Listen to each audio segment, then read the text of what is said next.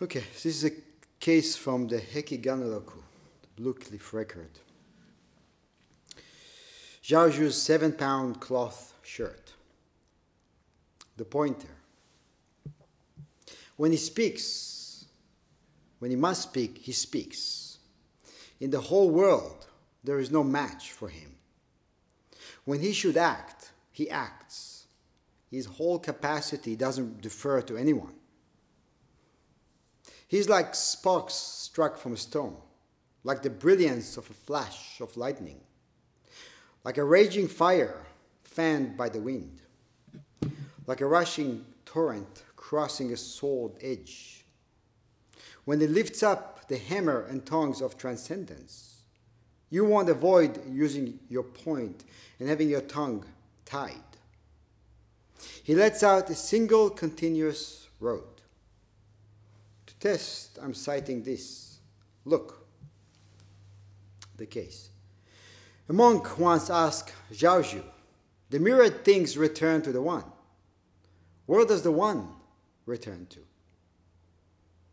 Zhaozhou said, When I was in Qingzhou, I made a cloth shirt. It weighed seven pounds. The verse. He wraps everything up and presses against the ancient old all. How many people know the weight of the seven pound shirt? Right now, I throw it down into the West Lake. The pure wind of unburdening, to whom should it be important?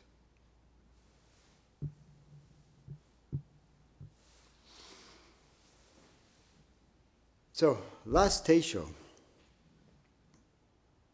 ended with a profound quote from Rumi. And uh, it seems to have hit many waves, and a lot of people said they were deeply moved by it. So I want to begin, I want to bring it up again and begin this teisho with it.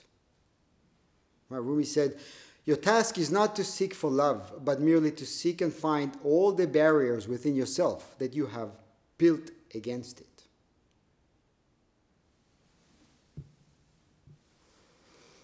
How is it relevant to us? Know, when we take on Zen training and, and commit to it, it acts as a, as a flashlight and it illuminates everything. And mostly it illuminates how we create and maintain traps, how we trap ourselves as people, as society, nations. And it shows us what we work very hard to try and avoid seeing. You know, and we very skillfully create all kinds of devices just so we don't look, so we don't see. And the practice, instead of promising us that we will arrive somewhere, is just doing that. It's showing us what we need to see. And when we see what we need to see and we are in agreement or, or willing to work on it, then little by little, something is revealed something that has always been this way, but yet seemed very hidden, or has been very hidden, while being revealed.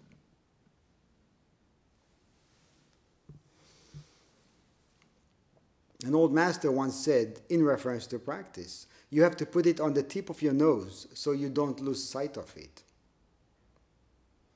And this is what we do with what Rumi calls the, the obstacles that we have built against it.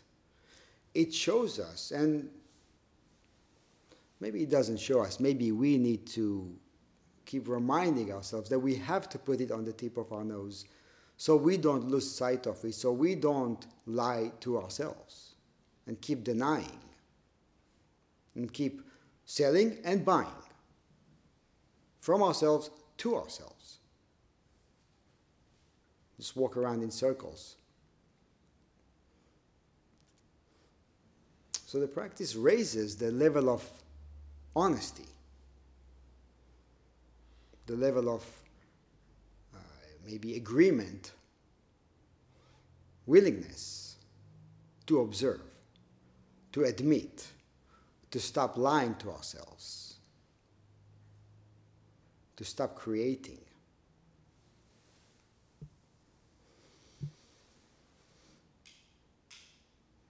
And little by little, it actually helps us process challenges on the go, right? Because the more we can open up, the more we can stop creating, the easier it is, the easier it becomes to actually be one with what happens and to, to stop getting stuck, basically.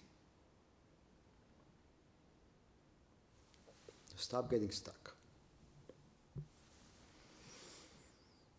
So Rumi says that we have to seek and find all the barriers we have built against love, right? Because, because he, ha- he says it because he has a profound understanding that love itself is actually an inherent aspect of our being. It's not something to invent, but it's something to recognize. It's something to unite with, to go with, and to not go against. It's the same with our practice. It is a recognition of that which has always been this way. And in that, we look and we find what we create against it.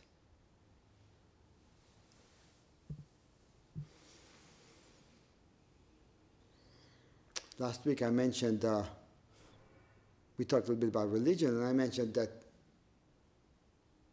originally religion means or meant to unite the divine and the human, to bring the, the divine and the human to one.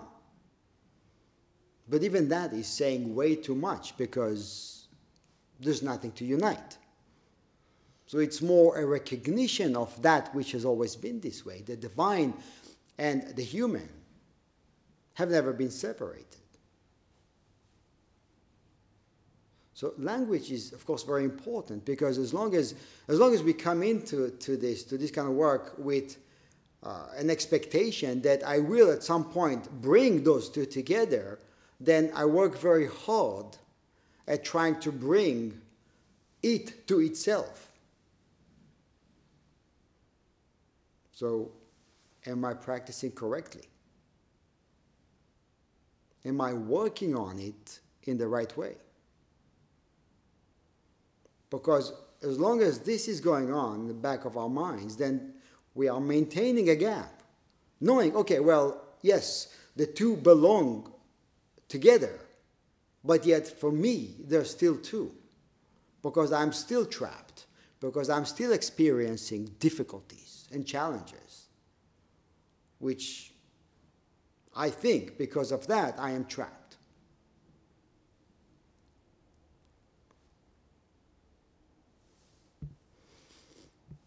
Nyoho Sensei also used this term love. When I, when I read that, I, I was reminded of it. He said that Aikido is a manifestation of love, since it embodies unification through motion, expression of love. It's not the love, it's not really the, the, the emotions that this word evoke, evokes in our minds or in our hearts when we hear it. It's not a romantic kind of love, although that is included, obviously, in it. It's not a part of it. But it's, it's beyond that, it's much bigger than how we feel about it. It's all encompassing. There is nowhere it is lacking.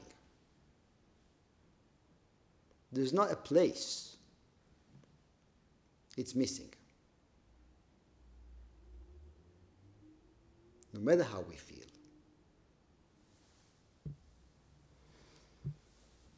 You know, the, the inherent, this inherent love that Rumi is speaking of is essentially the same as what Jesus is pointing at by saying, The Father within me. Or what the Buddha pointed at by saying, I alone am the world honored one.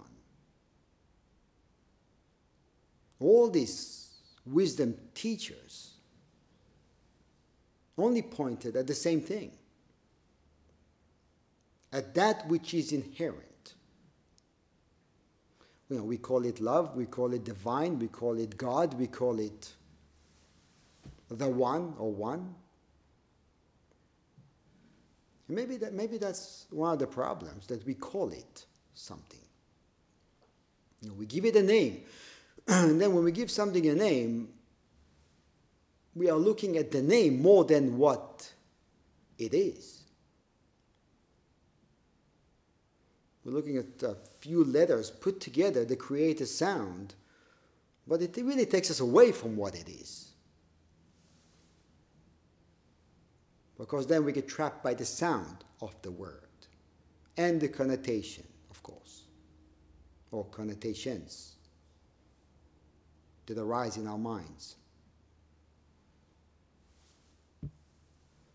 And this is what happens. Often practitioners focus the effort on searching, searching for what is referred to as original nature. Again, another way of calling it something. Original nature, true nature, true self. So we put that on the, on the shelf as something to look for, an image of that. Frame it put in our pockets, and walk around looking for it and comparing. Does it fit? Is that it? Am I getting glimpses of it? How do I know? How do I know? I think this comes up in Dokusan too, especially working on Mu. You know, people often say, I don't know, I can't see it, I don't know what it is. But to say I don't know or to say I'm not seeing it is also relying on an assumption that I know what it is because I know what I'm not seeing. And often we are convinced that we're not seeing it. Because we hold on to a notion of I know what it is or I know what it's not. That can't be it. And I ask sometimes, how do you know? How can you be so sure you're not seeing it? How can you be so sure you're not experiencing and expressing it? What is that based on?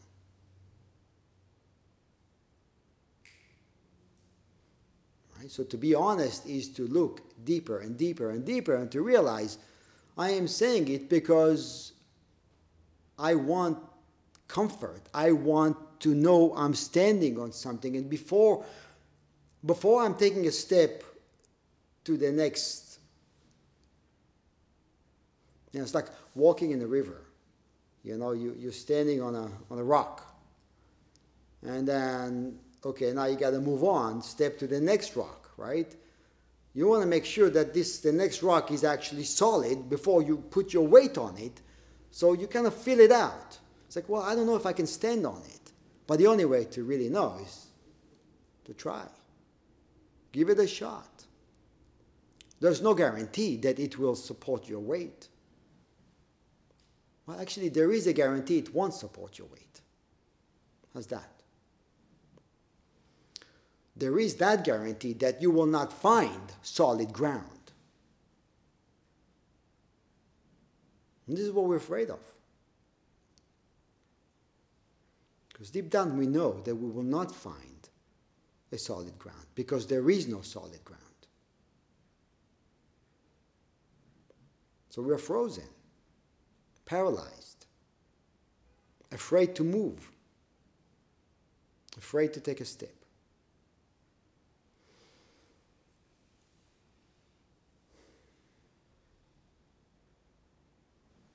So, back to how we practice. So we focus our efforts on searching for an image of what we think the original nature is. And there's also an assumption that its discovery is based on the intensity of the search. So I'm going to work harder and harder and harder on trying to find what I think I am looking for. But that's not going to change anything. It's not the harder I work on trying to find what I'm thinking I'm looking for, it's not going to change anything because there is an assumption that I know what I'm looking for. So, other than being exhausted, it's not going to do anything. And the assumption is very misleading because, because of two main reasons. First, it keeps us in a state of waiting for satori, realization, that will come at a later time. And the second part of it is it takes the attention away from the thoughts, words, and actions that block us from experiencing the ongoing dance of our original nature. Which, as the Buddha stated clearly, is inherent in everyone. It's happening already. That perfect dance between let's say, divine and human, form and formlessness, or whatever we call it. It's happening all the time. And we not only get distracted, we actually distract ourselves in the way we practice, on the path itself. That's why we often bring up that question Am I practicing correctly? How do I know I'm practicing correctly?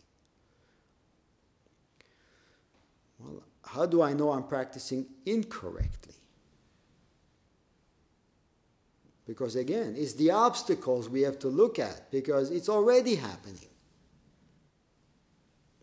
There's no need to create or become. It's another common notion. I need to become something.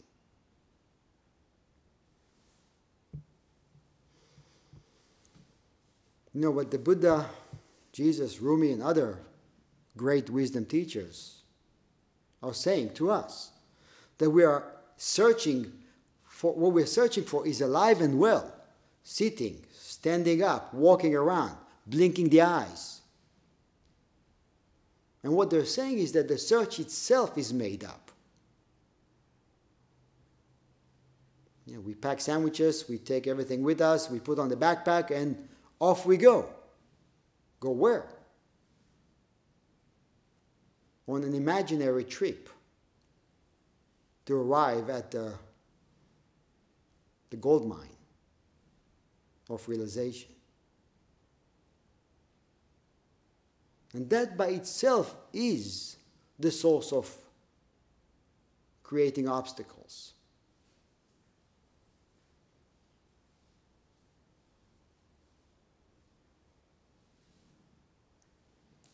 So here's a question we need to examine thoroughly.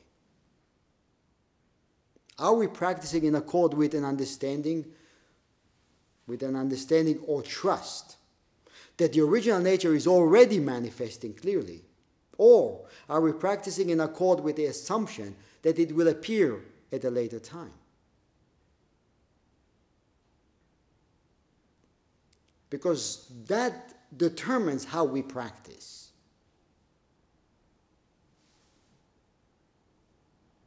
Those are two different paths altogether. We may look like a you know like a bunch of practitioners, but are we?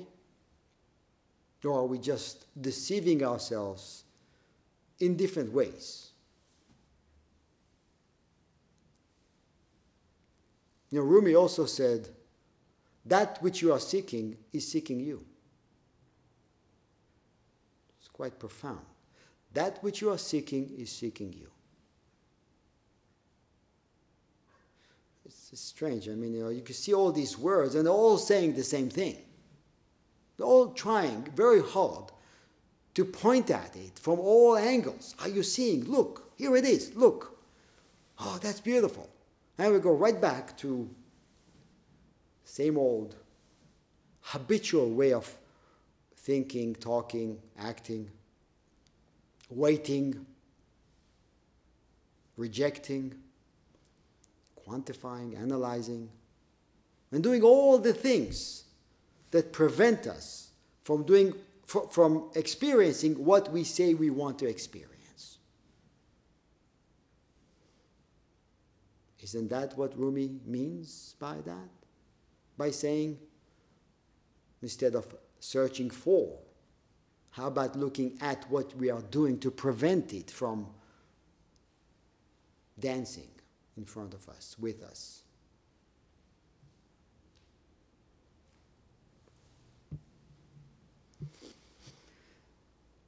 So the skillfulness of Zen training lies in the ability to show us the inner workings of the creation, or how we create a conceptual self, how we create a conceptual destination. It shows us very clearly. And at the same time, it shows us a way to bypass this conceptual self and go directly to the true expression of the souls. When you recognize the false, the truth shines brightly, right? You have to look for it. Just recognize the false. Recognize the imagined, and the real is what's left. I think it's encouraging. I don't know about you, but I always find this, I always found this very encouraging to know why I don't have to go anywhere? This is great. I can put down the backpack, stick around for a while, get comfortable here. Whether it smells good or not is besides the point. Because there's always a place that smells better, looks better, tastes better. No, but this is not what he's saying. He's saying put down the backpack, stick around, go deep. Because it's happening right now.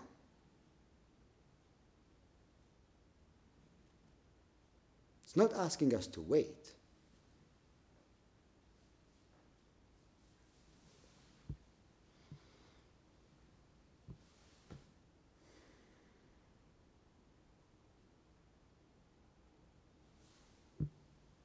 You know, during the course of training, there seems to be there seems to be a notion that the formality and, and the, the group adherence to tradition is designed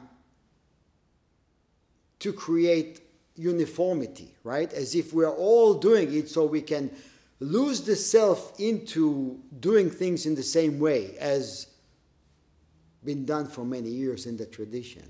And it definitely feels this way when you know we go to Sesshin, especially at Dai Bosatsu, because there's a lot of adherence to form, more so than what we are used to.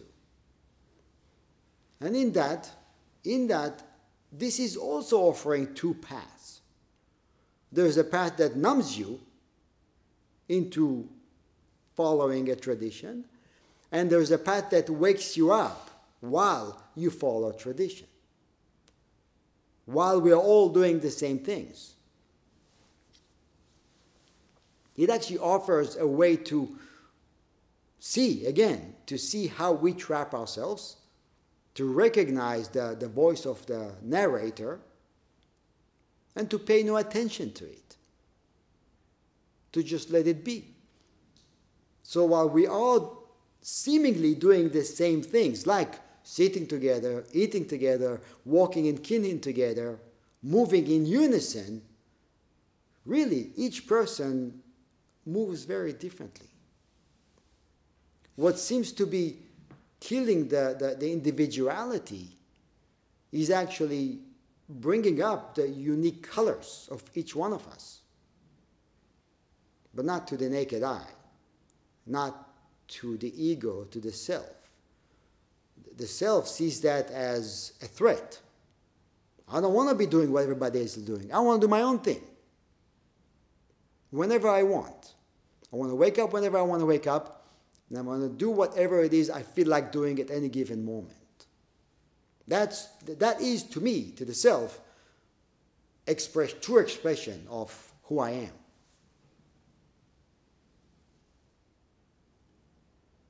But unless we go deep, we don't know that it's not quite true. This is the false.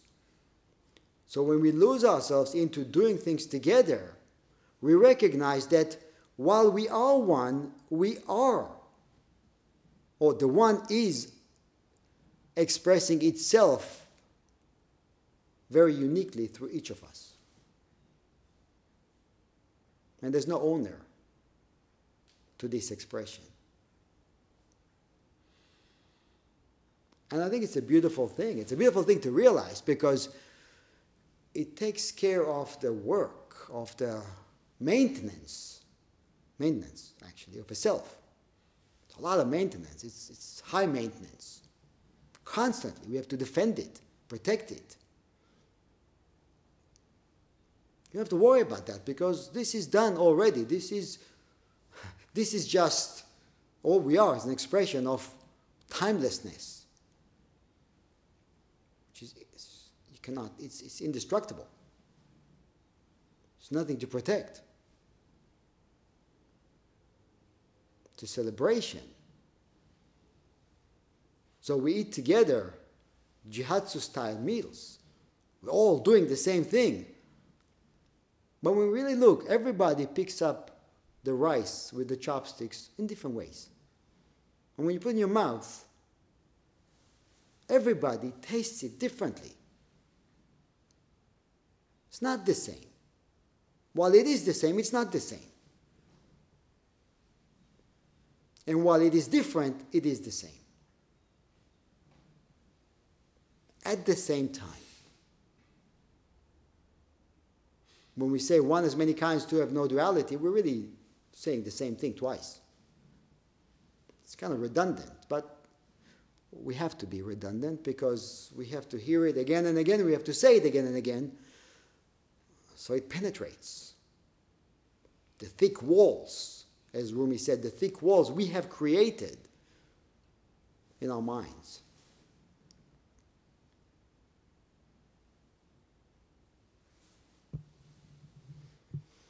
So this, this naturalness, this uniqueness, we find that not only in, in, in what the koans are saying or what the koans are telling us, we also see it in the different teachers, the different styles, right? You know, and, and some of you are studying, uh, are in, in koan study, and you get to, and also in, in Teishos, you get to hear about the different teachers. And they were very unique. They never worried about trying to mimic their teachers because the, the realization was one has many kinds.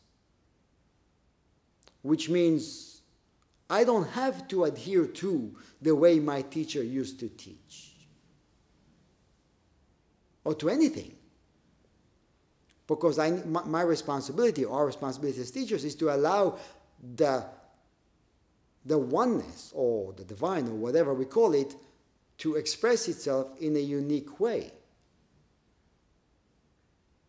And they were very unique in their teachings. This is one thing I always encourage you, encourage us all to, to do when we study koans is to, to read, to look at, you know, for example, Ferguson's book, right? Uh, Chinese heritage, to read the biographies of, of, of the teachers you, you're studying, or the koans you're studying to read about them, to see how they struggled and how over time and practice their true colors started to come out. And little by little, how they trusted those colors, realizing that the more they trust the uniqueness of their colors, the more they are allowing uh, the divine to express itself freely. They were free. So this brings us to Zhaozhou, which among all these amazingly different teachers, he was an exception. This Joshu in Japanese. Just happen to like to say Zhaozhou, but yes, this is Joshu. Now, briefly, uh, to those who don't know, Zhaozhou started practicing when he was very young. He was a teenager. And he arrived at uh, Nanquan his teacher, when he was, I think, about 17 years old. And he was about 18 years old, he had his first realization experience. Stayed with his teacher, Nan until Nan died. Joshu, Zhaozhou was 60 at that age, at that time. Then he, he set foot on pilgrimage. He traveled for 20 years. He thought, well, I don't, I need more time, I need more practice before I settled down to teach. And he began teaching when he was 80 years old.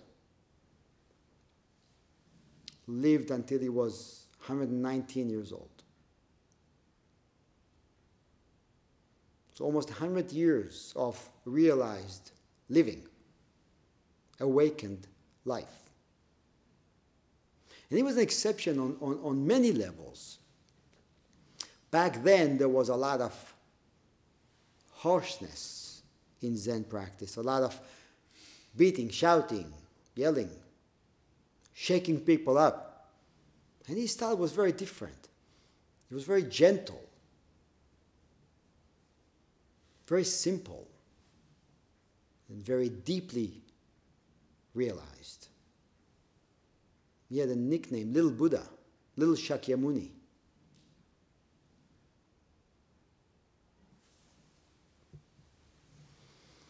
So when he arrived, first time he arrived at uh, Nanquan to meet his teacher for the first time, Nanquan happened to be resting. He was stretched out on his back on the couch. So on seeing the young visitor, Nanquan asked, Where do you come from? And Zhaozhou said, I came from Zhuijiang, which means the holy image, monastery. Monastery of the holy image. Zhaozhou replied, Do you still see the holy image? The teacher asked. And he said, No, I do not. I do not see the holy image. I only see the sleeping Buddha. Now, struck by the strange answer, Nanquan sat up and asked him, Are you a free monk or are you right now studying with a teacher? Zhaozhou said, I am studying with a teacher. So then he was asked, Who is your teacher? Right? Zhaozhou simply paid his respect, saying, In this winter season, the weather is so very cold I wish your reverence good health. What a great answer. It's not yes or no, it's alive. I'm already studying with you. I'm already caring for my teacher. Bypass stupidity, formalities. Go directly to life itself. Bowing deeply. Can I get you some tea? That's all that's needed. And from that moment on, he became a student with Nan.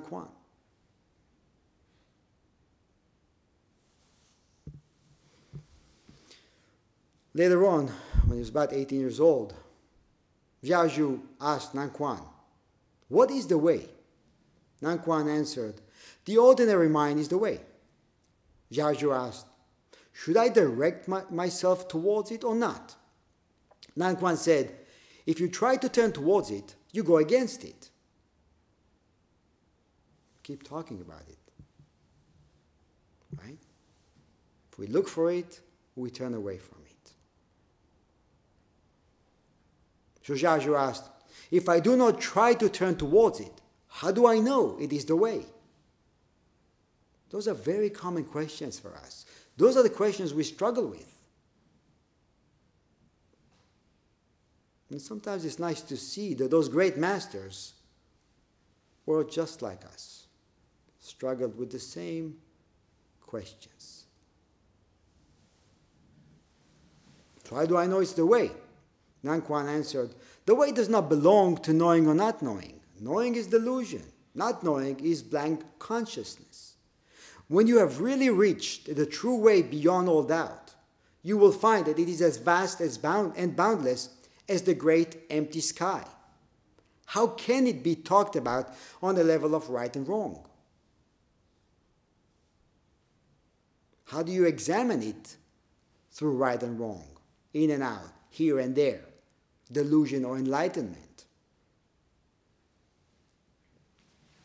At these words, Zhaozhou was suddenly enlightened. Now, that, based on that story, that was his first realization. There were many others after that. But that was where the bottom of the bucket fell out for him. Now, later on, years later, Zhu asked Nanquan, when one realizes the source, where should he go from there? Nanquan said, he should go down the hill to become a buffalo in the village below.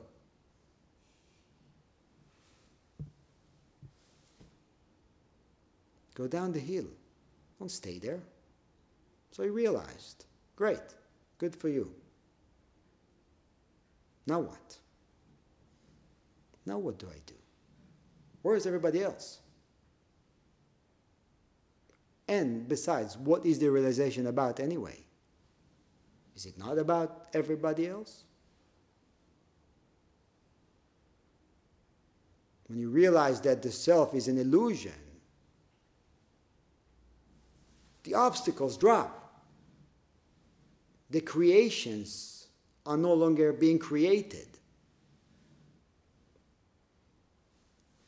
For that day, I should say. Because the next morning they are created again. But it helps to know that we shouldn't take it so seriously. So while the creations are created, we just attend to everyday affairs. And that is a big difference. We don't take it so seriously. We don't believe what we think. So after many more decades of practice and completely, completely forgetting all traces of realization, and he did, he realized he was deeply amazed by it and completely forgot about it. Because, as they say, if you don't forget about it, it becomes an extra thumb. What do you do with two thumbs? Gets in the way. Chop it off. So, after years of practice, he wrote, you know, this is the last line of a poem he wrote. He said, Originally, I intended to practice to help save others. Who would have suspected that instead I would become an idiot? And you've heard that before. Who would, who would have suspected that instead of. So I had a notion of what I'm looking for, what's going to look like, and what I will become. And it's nothing like what it is. Because realization is nothing like what we think it is. As Mu is. It's not a hidden prize.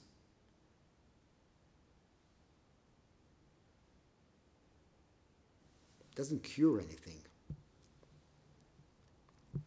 Now, this idiot, or, or, or meek, as, as Jesus called it, right? He said, The meek shall inherit the earth. It's just another way to say arriving at the source, realizing oneness realizing it's always been this way. And it is simple, yet it is profound, humble, and all encompassing. Zhao once said, I have nothing inside and I seek for nothing outside. I have nothing inside and I seek for nothing outside. What a relief, isn't it? What a relief to be able to live this way day by day. Look for nothing else. Be nowhere else.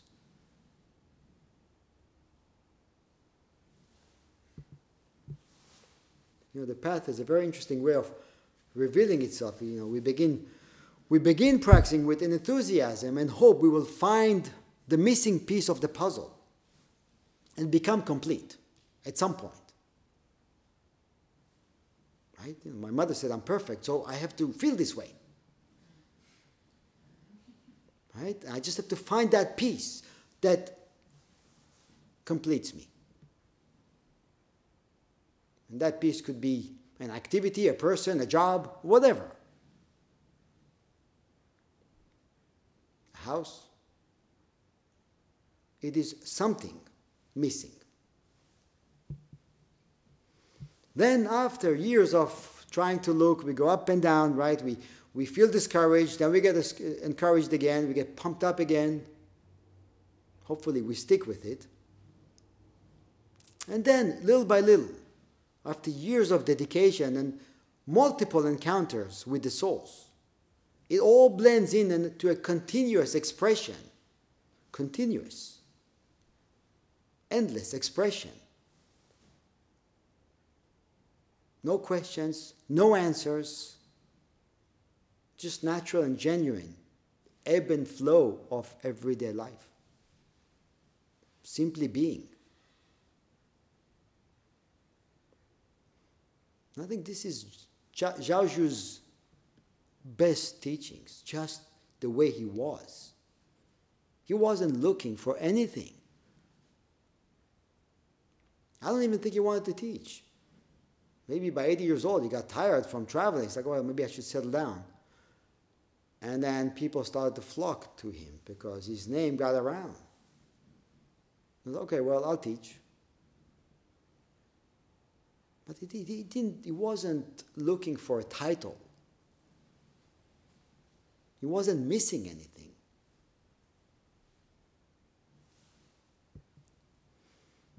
This simplicity, you know, Lao Tzu said, to realize that our knowledge is ignorance.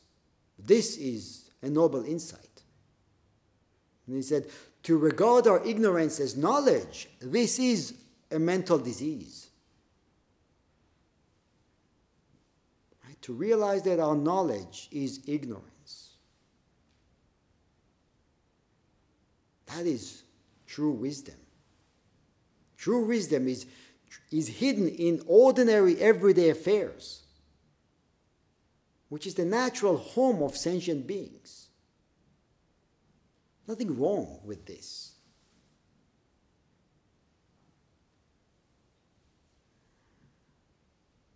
Nothing wrong with having a, a body, and a body does suffer.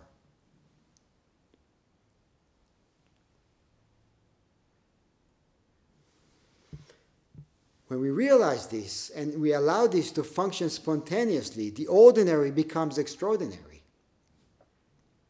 But when ignorance is crowned, it loses its spontaneity and it becomes another mental construct. Putting a head on a head.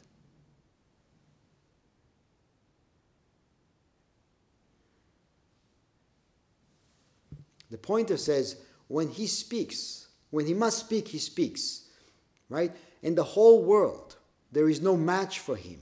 When he should act, he acts. The whole capacity doesn't defer to anyone. His capacity, his actions, his words do not defer to anyone.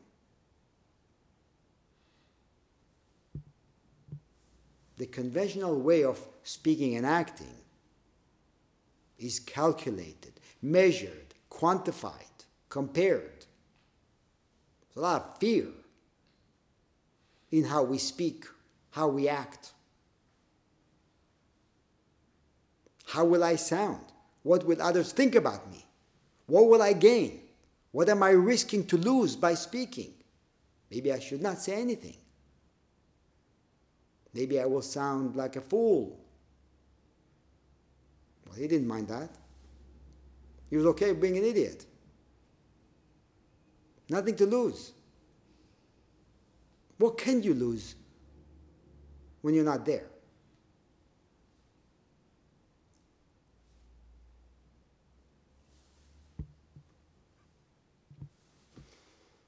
You know, Zhaozhou was, as it is said, roaming the capital city not vested in anything. He was just walking around, drinking, eating. He was able to fit the occasion and match every situation perfectly, realizing the empty nature of self. Gain and loss become irrelevant. But what about everyday life? What about the people we care about? What about the activities we're involved in? Do you think they also become irrelevant? That would be the other path, the path of numbness. That's not what this is telling us. So this monk is asking when all things return to the One, where does the One return to? What he really wants to know is what happens to a person after having deep realization of unity. Now, it's the same as Zhaozhou asked his teacher, Nanquan. Right? Nanquan answered, he should go down, down the hill to become a buffalo in the village below. That was Nanquan's way of saying it. Now Zhao in his own unique way, expressed it differently. And he said, When I was in Qingzhou, I made a cloth shirt. It weighed seven pounds. This is the same answer. But Nanquan is Nanquan and Zhaozhou is Zhaozhou. They don't have to use the same language to say the same thing.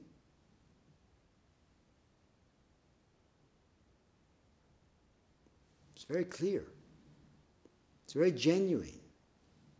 Very real. It's alive. In the same way that is, and he had it from the beginning. He had this naturalness in him. And he trusted it. When he came to Nanquan and it's cold. Please take care of yourself, teacher. He didn't say, Can I become your student? Can you teach me?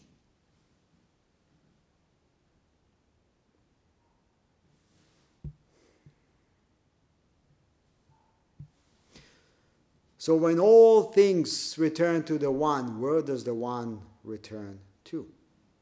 Now, intellectually, you may say, when all things return to the One, the One returns to all things. Right? That's good textbook answer. Makes sense too. Maybe not at the beginning of practice, but with some experience, when all things return to the One, the One returns to, the, to all the things. It is what they're saying. It is what Nanquan was saying. It is what Zhaozhou is saying. But they're not saying it in a detached way. They're living it.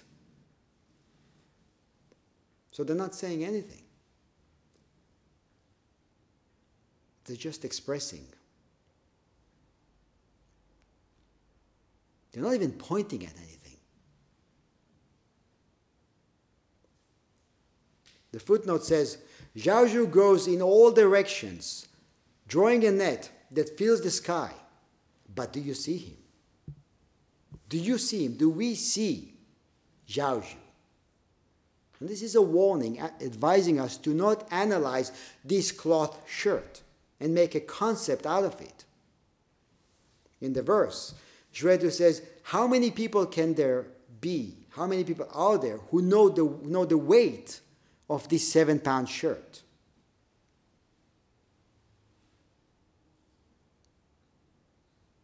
How can the unknown become known? On another occasion, a monk asked Zhao What is the meaning of Bodhidharma coming to China? Zhao said, The cypress tree in the garden. Sometimes it's translated as oak tree in the garden. The monk then asked, Teacher, don't use an object to guide people. Zhao said, I am not using an object. Okay, so the monk asked again the same question. And Zhaozhou said, The cypress tree in the garden. Now the monk was seeing an object, but Zhaozhou was not using an object.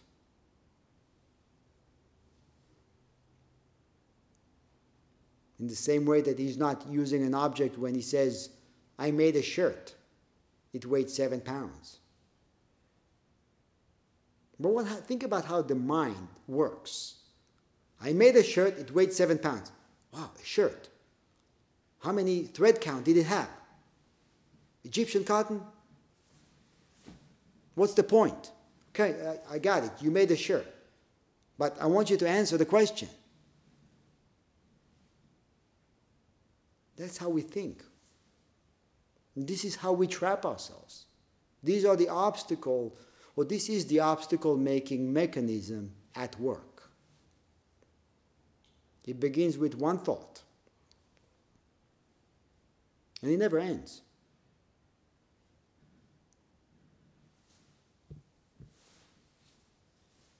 So Zhaozhou was not using object, he was just echoing the source. Because he resides in it. He speaks from it. It's the source that is expressing itself.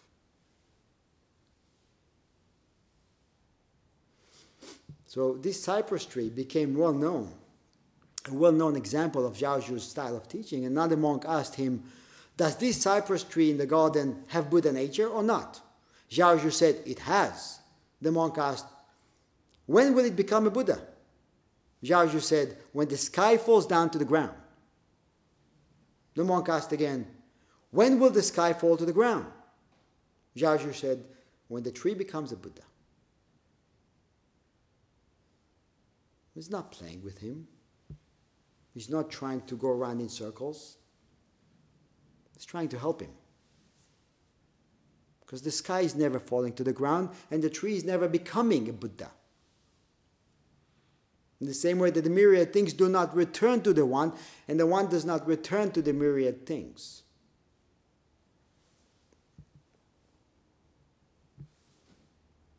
You know, Zhaozhou simply made a cloth shirt that weighed seven pounds. It wasn't too heavy, it wasn't too light.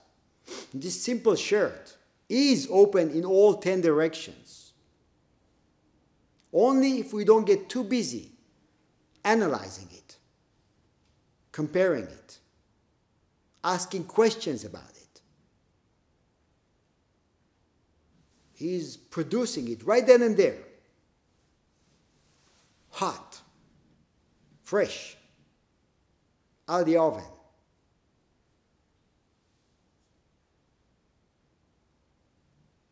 But do we see it? It's amazing how this simple profundity takes years to cultivate. It's not so simple to be simple. Well, because we don't want to be idiots, right? Who wants to be an idiot? I think if we advertise that, nobody's going to show up. We promise you become an idiot. It's going to take you a while, though, many years.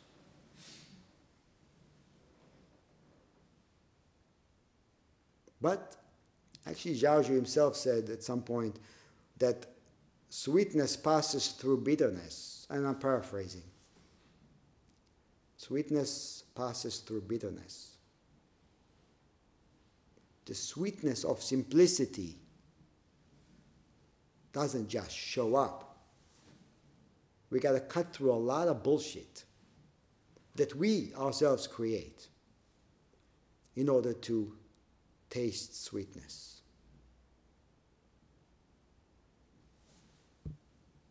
So I want to finish with a dialogue, a short dialogue that uh, Zhaozhou had with a government official once. This official asked Zhaozhou, Will the master go to hell or not? Zhaozhou said, I entered hell a long time ago. The official said, Why did you enter hell? And Zhaozhou said, If I did not enter hell, who will teach you.